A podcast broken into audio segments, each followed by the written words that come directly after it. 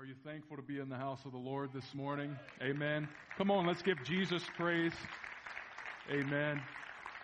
I am uh, so grateful to be in the house of God with you this morning. I uh, am just so thankful for all of the news that I've, I've hear, heard lately of, of all that God is doing in this church. I, I, I was thinking on the way down just how long it's been since we've been here, and I think it's been uh, almost two years uh, since we've actually been back in a service with all of you. And so um, it really is such a joy and an honor uh, to be with you today.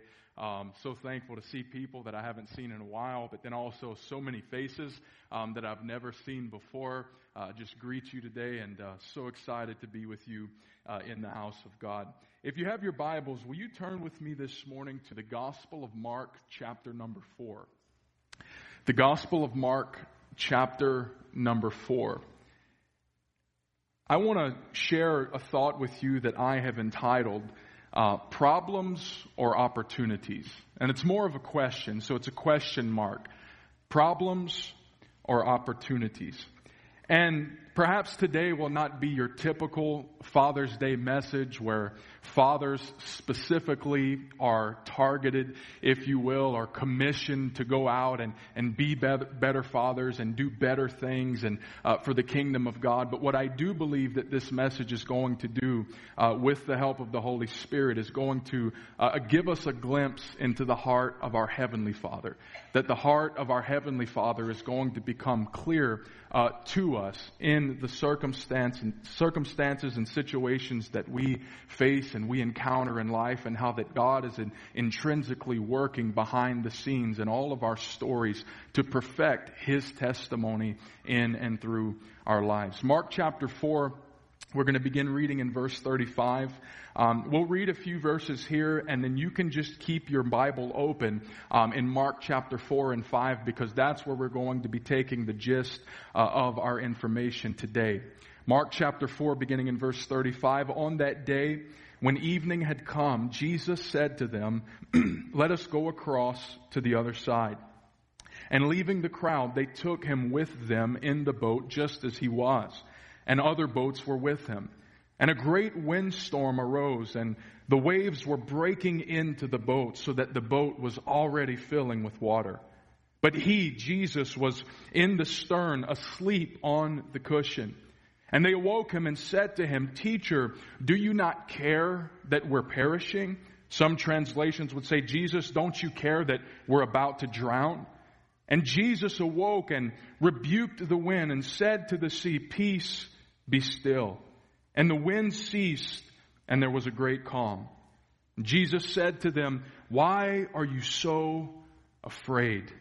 Have you still no faith? And they were filled, verse 41, with great fear, and they said to one another, Who then is this that even the wind and the seas obey him? Problems or opportunities? Let's pray one more time. Father, I thank you, God, with all of my heart, God, for this opportunity to speak to your people today. Father, I thank you for the word that I feel that you've put in my heart, God, for this moment and this time.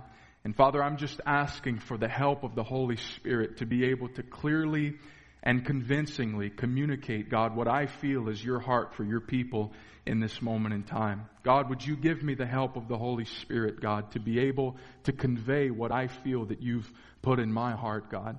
Father, would you give every one of us in this house the ability to see, to hear, and to receive everything that's in your heart for us to receive? And God, when it's all said and done, as we do now, we'll be sure to give you the praise, the honor, and the glory. In Jesus' name we pray. Amen and amen. You know, I've heard it said that people never really know you until they've seen you through the lens of multiple people in your life. Because each person in your life, a part of your life, they see a different side of you that others, for varying reasons, don't have the opportunity to see. I was with one of my best friends just a couple of weeks ago in Massachusetts, and Mike knows a side of me that most of you will likely never know. Uh, whenever we're together, we laugh, we joke, we act up constantly. And uh, our wives sit there half of the time looking at us like we're idiots. Uh, because it's just like this nonstop joke fest. We're just constantly joking and laughing and cutting up. But the point is, is that through Mike, you would know a side of Ross that was unique although I'm not sure that unique would be the word that my wife would use for it. But needless to say, through Mike, you would know something, a part of me that you wouldn't know normally. And you know, this is how the Gospels work in conjunction with one another. Matthew, Mark, Luke, and John, all four of them, they tell us about the same person. They tell us about Jesus. But each one of the Gospels, they tell us about Jesus in a unique way, from a unique perspective. Each one of the gospel writers, they emphasize something about Jesus' character, his ministry, and his teachings that are per- perhaps a little different than the other. And they all work together to help to give you and I a fuller, more broad, or deeper picture of who Jesus actually was and what he came to the earth to do. Now, the Gospel of Mark is unique in its presentation of Jesus in a couple of ways. First of all, Mark's story, as you read it amongst the synoptics, amongst the other gospel writers, Mark's story, unlike the others, is quick paced and dramatic. It's uncommon for Mark to belabor or exhaust his points. Mark is always very quickly moving from one scene to the next. A distinctive word in the Gospel of Mark is, is the word straightway or immediately. It's a word that's used in the Gospel of Mark more times than in the rest of the New Testament combined. It's like Jesus does this and immediately moves on to do that. He wastes no time. He doesn't stay anywhere for too long, belaboring what he wanted to do or what he wanted to say. He doesn't exhaust all of his resources in one location and hang out and rest and then move to the next place. No, the idea is that Jesus does this, immediately moves on to do that. Jesus is here and straightway, all of a sudden, out of nowhere, Jesus is there. And so it seems that Mark's perspective as he writes the story, as he writes the account of Jesus' life and ministry, it seems that from Mark's perspective, Jesus is on a very important mission. And there is nothing that is going to distract or deter him from accomplishing this mission, this divine mission that the Father has set him on. A second way in which the Gospel of Mark is unique is that the Gospel of Mark focuses far more on Jesus' actions than it does his teachings. And so combining those two thoughts together that Jesus moves quickly and that Jesus is very active. There are actions that we see all through the Gospel of Mark. What Mark wants us to see is that Jesus is not just a man who is moving quickly, he's a man who's moving with intentionality.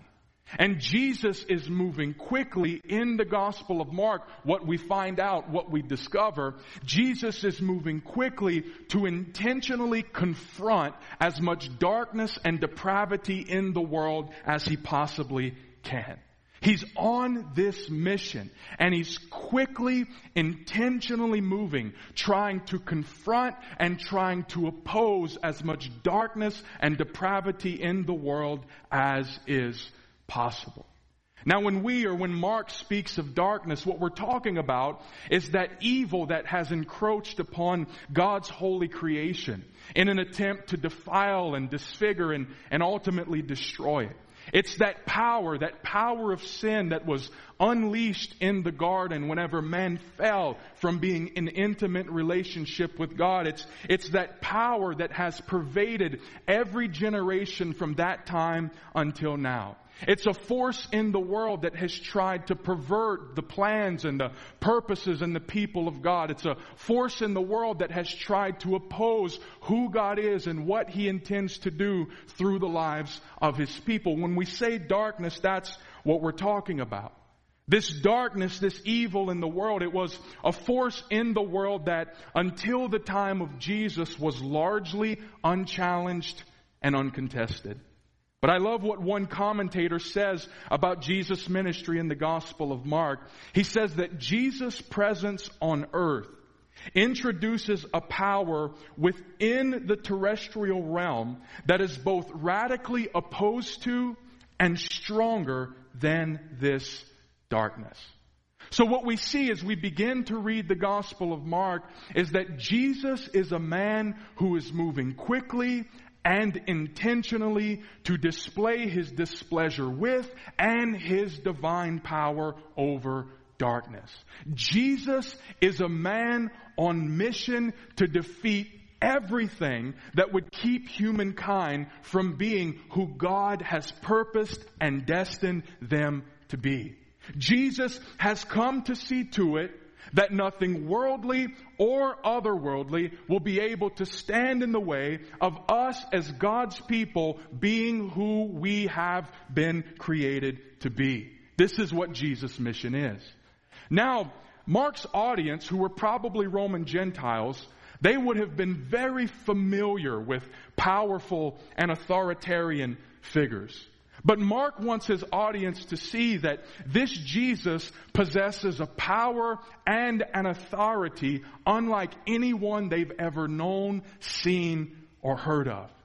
Jesus has power not just to persuade people like crooked politicians. Come on, somebody.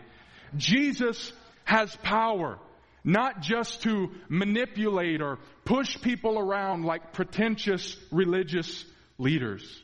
This man Jesus has power not even just to plunder enemies of their goods like powerful Roman war generals. No, this man Jesus has power over the cosmos. He has power over the entire world and everything in it.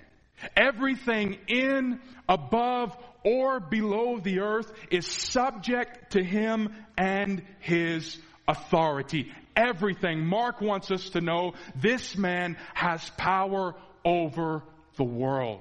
Everything that you can see and everything that you cannot see is subject to Jesus when he walks into the room. Come on, somebody talk to me right there this morning. Everything is subject to him.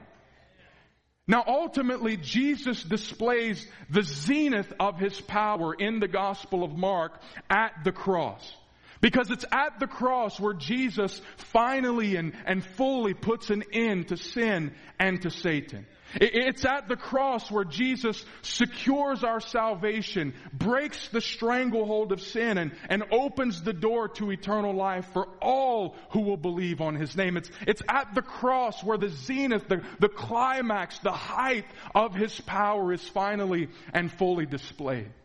But in the story, there are all of these little encounters that Mark brings out that helps us to see the power and the potential that Jesus brings into our fallen world. There are these little stories, these little testimony of who Jesus is and what he's able to do that help to encourage us that Jesus can interrupt our darkened, depraved state and he can do God kind of things these little stories. In Mark chapter 4, verse 35 through Mark chapter 5 and verse 43. And so in just about a chapter and a half alone, in just a little over a chapter, we see how that Jesus displays his power over every sphere of the created order. In Mark chapter 4, beginning in verse 35, we read how that Jesus displays his power over the forces of nature by calming a storm. But then we get into Mark chapter 5 and Jesus doesn't just display his power over nature. Jesus goes on to display his power over the spiritual and demonic realm by freeing a man who had been possessed with a legion of demons. A man who was out of his mind because of being so possessed and oppressed by darkness, Jesus in a moment's time delivers him, displaying that he not only has power over nature itself, but he has power over hell itself. And Jesus doesn't stop there. Jesus moves on after that instance and he begins to show us that he also has power over human illness and disease. And he does this by healing a woman who had been afflicted with a particular illness for over 12 years. Jesus doesn't stop by just displaying the fact that he has power over human illness and disease. Jesus says, hey guys, I actually have power over death itself. And he proves it to us at the end of Mark chapter 5 whenever he raises Jairus' daughter from the dead. And so in just a little over a chapter, Jesus displays his power over the forces of nature, the demonic realm, human illness and disease, and even death itself. And these stories are powerful because they serve as testimonies to us that the presence of Jesus unlocks the potential for men and women, humankind, to experience deliverance from darkness in its most serious and severest of forms. These stories encourage us that there is hope for the depraved and the deprived of our world. These stories encourage us that there is no one in any circumstance or situation that is beyond the reach of Jesus. Everything from nature to death has to bow its knee whenever Jesus walks into the room. These stories stir us. They motivate us. They encourage our faith that if, if nature and demons and death itself has to bow its knee to the presence of Jesus, then there is nothing in my life, of my life, about my life that is outside of the realm or reach of Jesus' presence and power doing something about. Anybody know what I'm talking about this morning? This is what Jesus is able to do. But what I want us to see also is that in every one of these stories of Jesus' miraculous, supernatural, divine power, in every one of these stories, these four stories that occur in four different locations and involve four, five, six, seven, eight very different people from very different walks of life. In every one of these stories, there is a vital, reoccurring ingredient that unites the stories. There's something that ties them all together. And I know sure at first you would say, well, Jesus, Jesus is the vital, reoccurring ingredient. But there's something else in the story that makes it possible for Jesus to show up and show out in the ways that he does, proving to us that he is who he says that he is. There's a vital, reoccurring ingredient in all of the stories. It's problems. You see, if there is no problem, there is no opportunity for Jesus to exercise his power thereby revealing to us that he is who he says that he is. Without a storm, there is no display of power over nature. Without a demoniac, there is no display of Jesus' power over demons. Without sickness, there is no display of Jesus' divine power over human illness and disease. And without death, there is no display of resurrection power. You see, like the disciples, we often see problematic situations and circumstances as roadblocks or hindrances in our pursuit of getting to know Jesus in more real and revelatory ways. What do, what do the disciples say the moment that they're caught in the Sea of Galilee in this fierce, hellish storm? Jesus, do you not care about us? Don't you know that we're about to drown? We're fishermen, not Olympic swimmers. Like Jesus, don't you realize that we're simple, ordinary people and this storm is too big, it's too fierce, it's too difficult for us? Jesus, don't you care about us? Do you not care that we're caught in this dark, depraved, difficult situation? And you see, oftentimes that's our response to life's problematic circumstances and situations. So often, beloved, we begin to see the problems that we encounter on a day to day basis as limiting us or as limiting God from doing all that He wants to do in and through our lives. But the thought that I want to submit to you this morning is this, And if you don't go home with anything else this morning, go home with this. What if problems are not hindrances or roadblocks after all? What if problems are actually stepping stones in our pursuit of getting to know Jesus in more real, vibrant, intimate ways? What if problematic situations and circumstances that I face on a day to day in my life are not roadblocks or hindrances after all? What if they are actually opportunities for me to know the presence and power of God in ways unlike I have ever known before? You see, without Jesus, problems are exactly that. They're problems. But with Jesus, what I'm coming to believe is that problems are actually opportunities. They are stages upon which Jesus proves to us that He is who He says that He is and He can do the things that He says that He can do.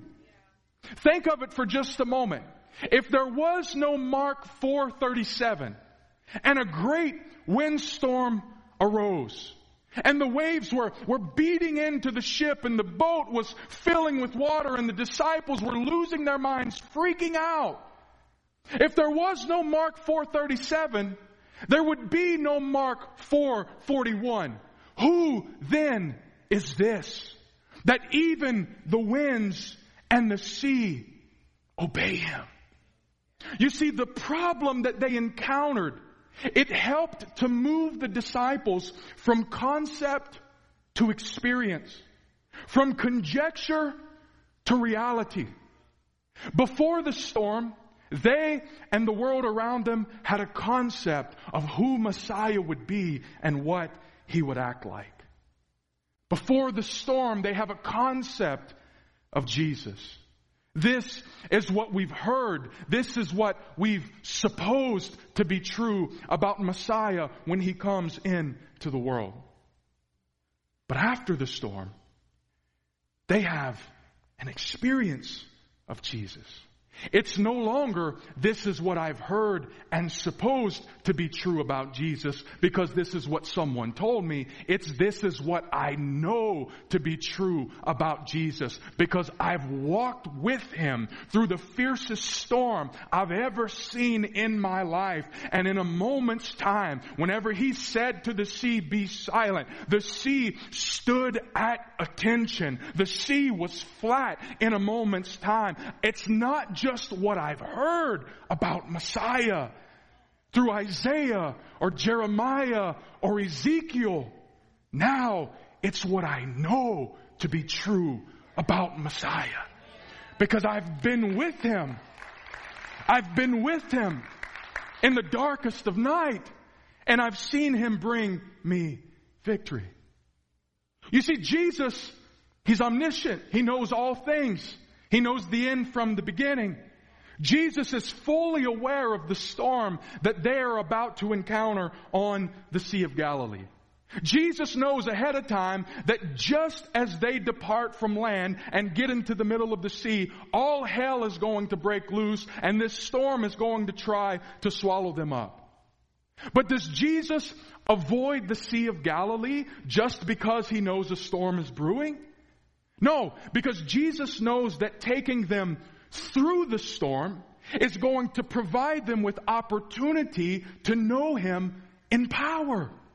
Jesus knows that the problem will become a platform upon which He proves to His people that He really is who He says that He is. Jesus knows that what they think is going to kill them is actually going to be the means through which they come to know the presence and the power of God in ways like they've never known before. Jesus, in all of these stories, he's not being showy or ostentatious by using his power like a magic wand and saying, like, yo guys, look at what I can do. Like, isn't this pretty cool? I can cause the sea, seas to be still and I can cause demons to flee and I can cause sickness to go like, guys, look at me. I'm a cool guy. No. Jesus is intentional in everything that he does and in everything that he allows them to be brought into. Jesus was allowing them to be brought in to problematic, precarious situations so that they could experience his power and become fully persuaded of who he was. It was Leonard Ravenhill who once said that a man with an experience of God is never at the mercy of a man with an argument about God. A man who has walked with Jesus and has allowed Jesus to take him through the hard, difficult moments of life and has come to learn his abiding, empowering presence in the darkest and most detestable of places. That man is a man who cannot be moved from his faith because his faith is based upon more than just what he's heard in Sunday school. It's based upon what he knows to be true by experience. What he knows to be true because of the reality of Jesus being with him and walking with him through the severest and most serious storms of life. Beloved, I'm convinced we often see problems as problems, but I think oftentimes Jesus sees them as opportunities. He sees our problems, the problematic situations and circumstances that we encounter on a daily basis. He sees them as opportunities for us and the world around us to experience Him in more real and revelatory ways. He wants to give us a story to tell. Come on, somebody. What you need to pay attention to in the story at the beginning of Mark chapter 4, the first two or three verses, is that the disciples were not the only ones in the Sea of Galilee with Jesus. The Bible specifically says, Mark points out that there were other boats that were traveling with Jesus and the disciples across the Sea of Galilee.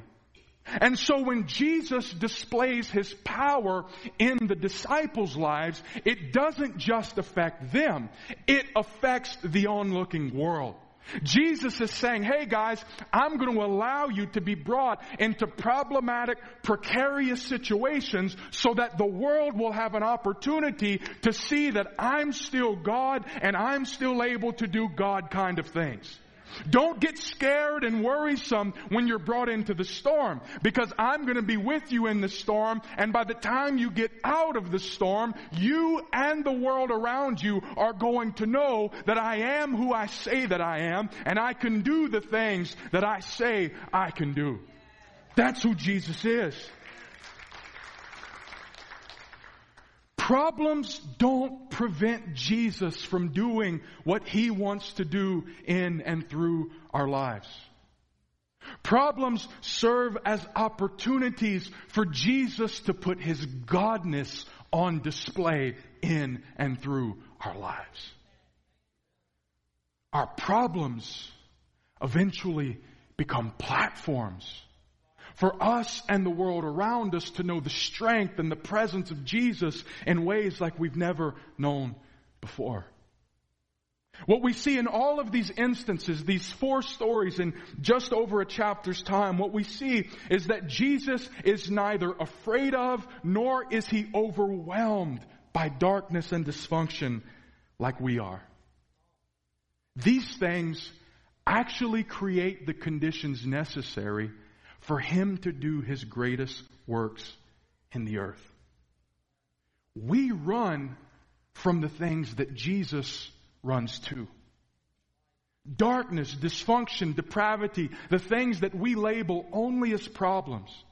Jesus sees as opportunities for him to interrupt and display his power. From Genesis 1 and 2 onward, God has been stepping into darkness and dysfunction and disrupting it with His power. Genesis chapter 1 verse 1, in the beginning God created the heavens and the earth. Verse 2, and the earth was without form and void and darkness covered the face of the deep. When you read that, that, that, that, first sentence in Genesis chapter 1 and 2 that darkness covered the face of the earth, it, it literally speaks of utter void and darkness and chaos. It's, it's an uninhabitable place.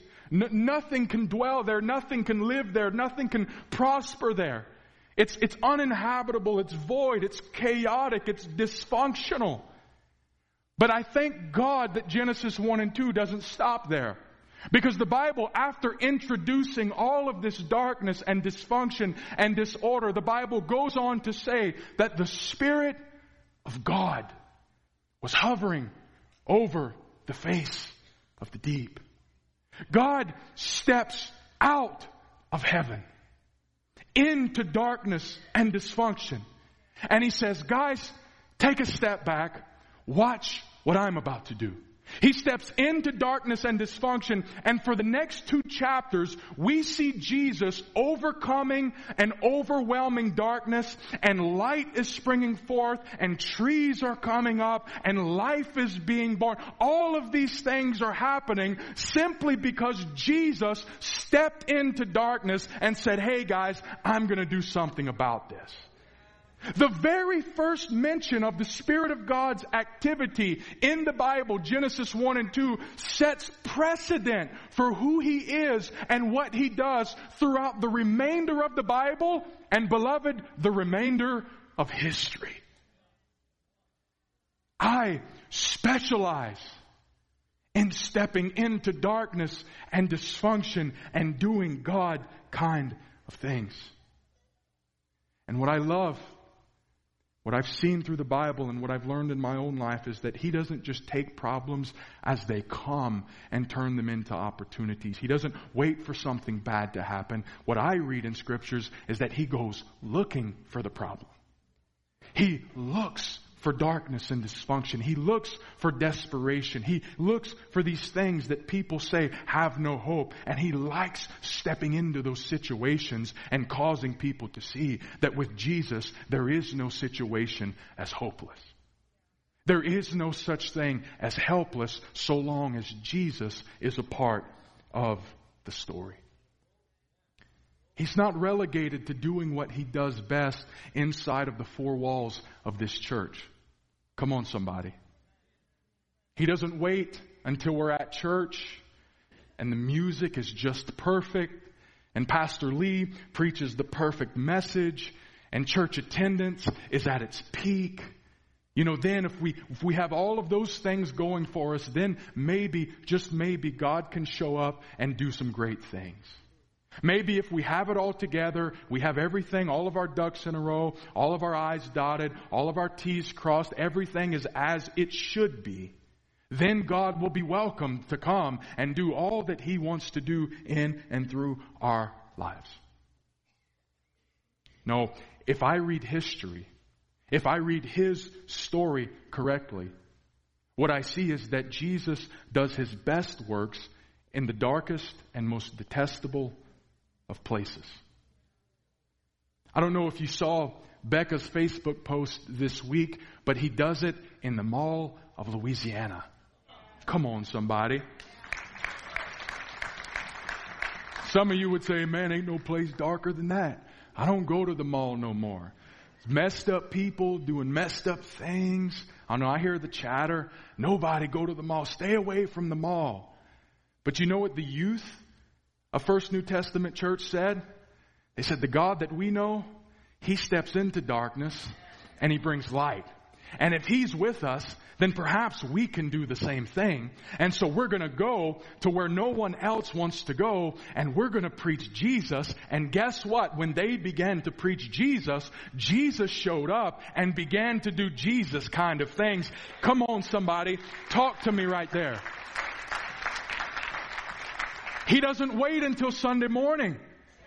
Until the worship is just right, the message is just right, the altar call is just right. He doesn't wait until we have everything together to do His best works. No, history testifies to me that He does His greatest works in the darkest of places, in the most desperate of situation, in the most detestable of lives. Jesus shows up and says, hey guys, look at what I'm able to do. He does it in the projects. He does it in public schools. He, he does it in prisons and rehabs and broken homes. And, and some of you can testify of that today because when Jesus met you, you were not in a Sunday morning church service at a nice altar somewhere. No, you were amidst a broken home and a broken family. And all of a sudden, Jesus kicked down the doors of your situation and said, Hey guy, I'm here to do something that nobody else has ever been able to do for you. And I'm going to take you out of your darkness and out of your dysfunction and out of your depravity. And I'm going to prove to the world that I am still God and I still do God kind of things. Some of you know what I'm talking about today. You know. Because it wasn't when everything was right. It was when all hell had broken loose in your life that Jesus showed up and did the most supernatural, divine, miraculous things that you've ever seen or experienced in your life. The things that we label as problems, oftentimes I think Jesus labels as opportunities. What is it today that in your mind right now as I speak to you that you need to begin to relabel? What is it that you've labeled a problem that you need to begin to relabel as opportunity? What of a past stained by failure? Because some of you think that Jesus can't use you in the way that he wants to use you or in the way that he uses other people because your past is too messed up. Beloved, the apostle Paul had a worse past than probably any of us in this room. And God not only used him to shake the world in his generation, God is still using the life and the ministry of the apostle Paul to shake the lives of people 2,000 years later. What of a past stained by failure? You see it as a problem, but I think it's an opportunity. What of present health or financial struggles? I'm in, the struggle of my life and I think that somehow because I'm struggling in my body or I'm struggling in my finances that somehow Jesus is limited from doing all that He wants to do in and through my life. Perhaps it's problematic. But perhaps it's also an opportunity for Jesus to show up and to show you His strength. Perhaps it's an opportunity for the onlooking world to be able to see that Jesus really is who he says that he is, and he can really do all the things that he says he can do. What of an uncertain future? I don't know where I'm going. I don't know what I'm going to do. I don't, I don't have great plans for my life. I, I don't have people who are rooting for me and applauding me on this race to the finish line. I don't know what's going to happen in my future. It's opportunity. I'm not making light of any of these things. But what I'm saying is that none of these things have ever hindered God from being God in the past, and they're not going to hinder him from being God in our generation. Some of you, you need to go home today and you need to begin to relabel the things that you labeled as problems as opportunities. A lost child, man, I raised my boy, I raised my girl in church, but now they're, they're far from God. They're, they're astray. They don't want anything to do with me or the, or the things of God. And, and it's only brought discouragement and worry and anxiety into your life. Perhaps today you need to go home, lay hands on their bedroom door and say, Father, forgive me for only labeling this as a problem. In the name of Jesus, this is an opportunity. This is an opportunity for you to interrupt the downward spiral of my family and begin to work miracles once again. This is an opportunity for you to show up and to show my family that you still are who we've always said that you were. What about that bad part of, of your neighborhood that you drive by every day and you, you, you whine and you complain about? And we do this all of the time. Man, this doesn't look good on my neighborhood. There's bad people there and bad kids and they're on drugs. And gosh, man, I wish the, I wish the, the, the I want to say county because now I'm like a, a northerner. But what, I wish the parish would do something about this, right? I, I wish they would come in and, and run these people out and, and clean this place up. And, it, and it's always a point of contention. It's always problematic problematic to you. But what if Jesus is saying, I want to take what you've labeled as a problem and turn it into an opportunity. This is not problematic. This is an opportunity for you to walk into the projects, represent me, who I am and what I'm able to do, and watch, and perhaps what you've labeled a problem will actually become a place where people get saved. They get brought from darkness to light, and revival begins to happen. All I'm saying is, is that guys, we often label these everyday problematic situations only as problems, but perhaps Jesus says, no, they're opportunities. They're opportunities. And what's so encouraging to me is that Jesus, in His grace, is even willing to turn problems of our own making into opportunities for us and others to know His saving grace and power. I've known this in my own life. Think of the demoniac, though. Beginning of Mark chapter 5.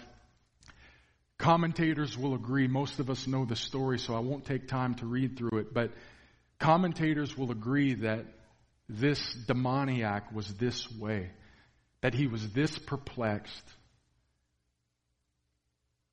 this dysfunctional in his mind for one of, one of two reasons. Number one, because of what he had done to himself. He had lived and he had led such an ungodly lifestyle that he opened his heart to all sorts of dark and demonic powers that eventually, uh, literally began to rule and dominate his life. Other scholars will say that it was not because of what he had done to himself, but it was probably because of what others had done to him. That he was raised in an abusive, manipulative home where people, instead of loving him, abused him. And perhaps his parents were idol worshippers. And through their idol worship, they opened their home to all sorts of dark and demonic powers. And eventually, he ended up this way because of what others had done to him. Some say it's what he did to himself, others say it's what others had done to him. But the Bible doesn't say which. But what the Bible does tell us is that Jesus went looking for him. It doesn't say why he was the way that he was. But it says that Jesus quite literally moved heaven and earth to get to this man in his darkened and depraved state. And by the end of the story, the man who was out of his mind, cutting himself with stones, breaking chains as people tried to bind him. By the end of the story, after Jesus walks into the room, the Bible says that the man is not only in his right mind, but the man becomes a preacher of the gospel. He goes back to his hometown. Can you imagine? Think of it with me for just a moment. Bring yourself into the story. Because listen, this man wasn't just, he was, when we get to him in Gadara, he's on an island kind of by himself, but he ended up there because his community, his family was so frightened by him and his actions that they wanted nothing to do with him any longer. Can you imagine him walking back into his hometown? And all of a sudden, he's speaking like a normal person. He's not foaming at the mouth. He's not writhing in his body. He's not falling to the ground in convulsions and doing all of these things that these demonic and darkened powers had influenced him to do. No, now all of a sudden, he's telling them, hey guys, don't be afraid. I've been set free. I, I, I've been delivered. Somebody was willing to step into my darkness and my dysfunction, and they were able to do something that nobody else had been able to do. Think of the story God gives this man. You want to talk about a testimony, no greater testimony than that. A whole generation seeing what had happened to this man, having the opportunity to see what the power of Jesus is able to do in a darkened life. Beloved, we cannot get so discouraged by the darkness that surrounds us that we forget who we're with or who's with us. Disciples, You're in the storm, but don't forget Jesus is in the boat. You're in Gadara and you're face to face with a man who's possessed with legions of demons, who probably has the power to maul you and kill all of you in a moment's time, don't be afraid because it's not just the demoniac that's in Gadara. Jesus is in Gadara. It's a woman with the issue of blood who's talking nonsense. She's been sick for 12 plus years and she's complaining about how doctors have failed her and they're not able to do anything for her condition and people are actually trying to get her away because she's such a disruption and distraction. But don't forget, it's not just the crazy woman with the crazy sickness that's in the situation. Jesus is also there. Jairus' is home, there's a little girl She's not even an adult. She's not even lived life. There's a little girl, seven, maybe eight years old, who has died because of her illness. Don't forget, Jesus is also in the house. Jesus steps into the dark situations and he disrupts them. 1 John 3 and 8 says it this way For this reason was the Son of God manifest that he might destroy the works of the devil. Perspective is everything. If we don't have this perspective, beloved, I know from experience we're going to live miserable, cynical lives. And every problem that we encounter, we're going to complain and bemoan and we're going to sorrow because we so often forget that Jesus is with us where we are. I don't want to live a faithless and hopeless life. And I know what it is to be faced with hopelessness and despair. And some of you are right there. You say, I woke up this morning and hopelessness and faithlessness was knocking on my door. I don't know where to go. I don't know what to do about the situation that I'm in. But beloved, we can choose to live by faith. I don't know how Jesus will display his power, and I don't get to tell him how he's going to display it, but I can say that I'm going to believe in every situation of my life that Jesus is going to display his power on my behalf. Not because I deserve it, not because I've earned it, but because I am his child. I get to choose. Maybe I don't get to choose how, but I get to choose to believe but that He will display His power in my life. Singers and musicians, if you guys can come. And beloved, I want you to hear me this morning.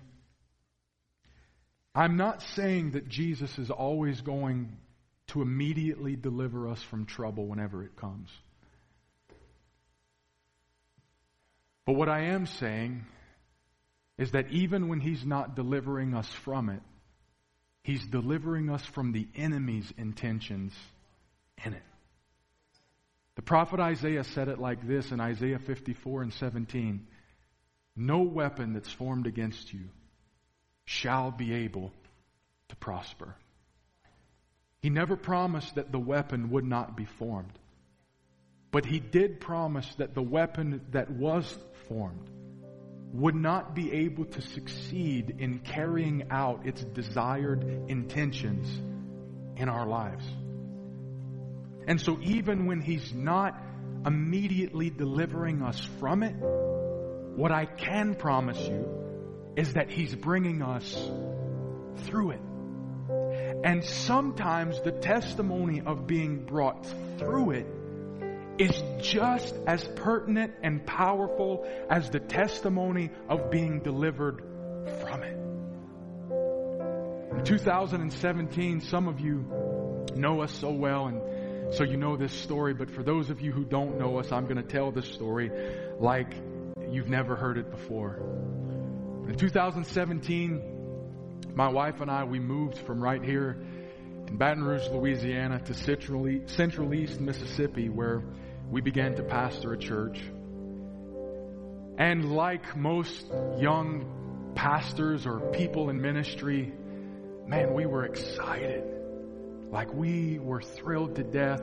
From the time we were both young, we had, we had felt like a distinct call of God on our lives, like we would serve God in, in full time ministry. And so for us, it was like this was it, you know. We're going to go to this community and, and we're going to believe for, for, for Jesus to interrupt the darkness of this community and, and bring revival. And we're going to see God do great things. And there was so much hope and anticipation in going here. Just a couple of months after we accepted the pastorate in the summer of 2017, my wife began to become incredibly ill. And her illness progressed so quickly and to such a degree that by the end of 2017, beginning of 2018, she completely lost her ability to walk and was confined to a wheelchair. Not only was she confined to a wheelchair, but most days she was so sick and she was in so much pain that she couldn't even pick her head up off of the pillow. 90% of the time for that first year and a half of pastoring, myself and my two little girls, who are now seven and nine, but who were two and four at the time, the three of us would have to go to church by ourselves without mama. Because mom was so sick. And it's like you begin to go through something like that, and you're like, yo, this is not what I envisioned when I chose to follow the call of God. Like, you know, I was, I was believing God to do great things in Mississippi. Like, we were believing for revival and outpouring of the Spirit, testimonies of, of, of Jesus and His power. And, and here we are. It feels being swallowed by perplexity, being swallowed by a trial that is beyond mending. We start to see doctors and specialists all over the country. No one has an answer for why she is the way that she is. And even if they do have somewhat of an answer, they are inhibited from actually doing anything about it. Doctors are perplexed, specialists are perplexed. We are perplexed. And I remember those first couple of months being so hard. I remember I would go to the office and I would come home, and many days Sarah would be in the bed or she would be sitting. We had a big walk in closet at this house. She would be sitting in the closet and she would just be weeping. She would be crying. And you could tell she hadn't just started crying, she had been crying and weeping all day. There would literally be puddles of tears on our bed or in our closet because she was so discouraged. Because for all of her life, the one thing that she wanted, the one thing that she wanted the entirety of her life, I want to be a pastor's wife and I want to be a mom. And the two things that she had achieved for just a couple of short months had been stripped from her. She could no longer be the pastor's wife that she wanted to be. 90% of the time she couldn't even get to church. And she couldn't be the mom that she wanted to be. She couldn't wash their hair. She couldn't wash her own hair, much less their hair half of the time. It was a perplexing situation. But you know, just a couple of months into that, I can remember as the Spirit of God began to speak to us. And out of nowhere, it was as if promises began to arise in our hearts and people would begin to encourage us with different words. And in one way or another, the Lord began to speak to us. And, and I remember it like it was yesterday. And He began to speak to us and He began to say, Sarah Ross, if you'll trust me, I promise that I will take the thing that you have labeled a problem and I will turn it into an opportunity for you and others to know my presence and my power in ways unlike you have ever known before. I remember one day God specifically speaking to me and saying, Ross, there are people in your future. People you haven't even met yet. People who you don't even know exist. But there are people in your future who are going to have an opportunity to know me in greater and more intimate ways because of, because of what I'm going to do in and through your life.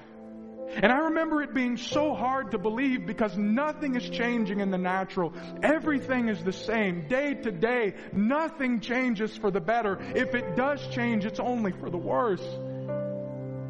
And so many of you were so instrumental in encouraging us and praying for us and walking with us through that season. That year of 2019 when we came here and we're like, you guys know how we were. We don't know what we're doing. We don't know where we're going. We don't know how this is going to turn out. And eventually God moved us to Pennsylvania and Just a couple of months after being in Pennsylvania, we're sitting at dinner with our pastors one night, and out of nowhere, my pastor, Pastor Carter Conlon, him and Lee are like my pastors. These, these guys, I love these guys with all of my heart. But Pastor Carter's, we're having dinner with them one night, and he looks at me across the table and he says, Ross, 2021 is going to be the year that Sarah gets out of the wheelchair. And it was like, bro, and I would never call him bro. Um, just, yeah. But I'm like, in my mind, I'm like, yo, bro, you know, like this is, no, I don't, I don't know, you know. Because for four years now, three, three and a half years, people have been praying for us and encouraging us, and God's people have been telling us of what God was going to do, and nothing has happened. Nothing has changed. But I had such a respect for this man that I'm like, you know, I, I know he wouldn't say something like that because it wasn't like, hey, I'm praying that this is going to be the year. It was, Ross, God told me that this is going to be the year. And I'm like, I know he wouldn't say something like that unless he was fully, absolutely convinced that the Spirit of God had moved his heart to do so. And so I said, you know what? We're still in this perplexing, difficult situation. I don't know how it's going to come about, but Lord, if you'll help me, I'll believe your word. We're going to say yes to whatever you want to do, and we're just going to trust you. Six months later, and we live on campus there at Summit. Six months later, I'm in my office, and my office is just 300 yards away from where we live. And I'm in my office, and I get a phone call, and it's Sarah on the other end of the line. And the first thing I hear is her just weeping uncontrollably. She's just sobbing. And you husbands know, man, like when that's the first thing you hear on the other end of the line, it's big trouble. Come on, any any any fathers, any husbands know what I'm talking about? The you know, your wife is weeping, it's like, man, this ain't good. Somebody's dead, somebody's sick, the kid broke their arm, like something's bad. And I'm like, Sarah, what's going on? You've got to talk to me. She keeps crying. This goes on for probably 30, 40 seconds, and I'm like, girl, you've got to tell me what's going on or we're to have problems. First thing she says to me, and this doesn't help anything, she goes, You've got to get home now. And I'm like, Really? Like that doesn't help. My heart is racing. I'm about to have a heart attack sitting at my office desk. And I'm like, if you don't tell me what's going on right now. Finally, she says two words that changed our lives forever. She said two more words. She said this I'm walking. I'm walking. I said, You're, you're what? She said, I'm walking. I didn't ask any more questions. I hung up the phone. And at that time, I was just starting to work out a lot and try to get a little more healthy. And so the day before, I had did leg workouts. And my legs were so sore. So I'm trying to run back to the house, but I'm waddling like a chicken, if you can imagine it. Some of you are like, that's really easy to imagine, Ross. I'm waddling like a chicken back to my house. And I walk into our home, and for the first time in three and a half years, I stand in the doorway as my wife is walking all over the house, completely healed by the power of God. There's no walker or wheelchair in sight. She's walking all over the house, tears coming down her face, her hands are in the air, she's praying in the Holy Spirit, and I stood there for like 20 minutes before I even moved because I was in shock. I mean, I didn't know what to say, I didn't know what to do. But can I tell you that in a moment's time, it all made sense to me. In a moment's time, I saw what God had started to say to me three and four years ago that Ross, if you'll trust me, I'll take what you've labeled a problem and I'll turn it into an opportunity for people to know me and my power in ways like they've never known before. Can I tell you that as hard as those years were, I wouldn't trade them for anything in the world. Because my children who are seven and nine, they can tell you Jesus is more than just a concept. Jesus is more than just a Sunday school story. Jesus is really able to do the things that the Bible says that Jesus can do. The problem has become an opportunity. They can say that Jesus is more than just a concept. This is more what, than what people have told us that he is. He's, he's real. And I'm here to tell you this morning sometimes the testimony is that He brings you through it. Other times the testimony is that He delivers you from it. But either way, beloved, with Jesus, we cannot lose. So long as Jesus is with us, we will be the church triumphant. We will be the overcoming, conquering church that the Bible says that we are. There's nothing in this world, above this world, below this world that can stop us from being everything that God has called and destined us to be. If we encounter darkness, He's going to encounter it with us and He's going to give us a testimony of who He is and what He's able to do. So what of politics being all messed up in our generation? I say opportunity. So what of our streets being riddled with drugs and drug dealers? It's not problems for God. It's opportunities for Him to show up and show us His power. So what of a world that is spiraling out of control? I'm, I'm so tired of hearing people talk more about the problem than talk about, hey, look at what God could do with this problem. Come on, somebody. I want to believe God. I don't want to resort to faithlessness or hopelessness. I want to believe God for our generation. Would you stand with me all over the house of God? I want to believe God. This morning, I want my declaration to be that what I've labeled a problem, I'm labeling an opportunity. It's simple, but beloved, we believe for Jesus' power to be displayed in every perplexing, problematic situation of our lives. We don't resort to faithlessness or hopelessness or despair. If there's one thing I know, I know that this year is going to be a year of problems. I know it, and I don't have to be prophetic to tell you that. Because life has a way of throwing us its curveballs. Life has a way of hitting us out of nowhere with situations and circumstances that are beyond us. But, beloved, with every problem, there will be an opportunity for us to know the presence and the power of Jesus in ways like we've never known before. Father, I thank you with all of my heart, God, for the opportunity, God, to speak to your people today. Father, I pray in the next few moments that you would stir our hearts once again. And God, I know that there are people in this house today whose hearts have been stirred over and over and over again, and still there has been no change.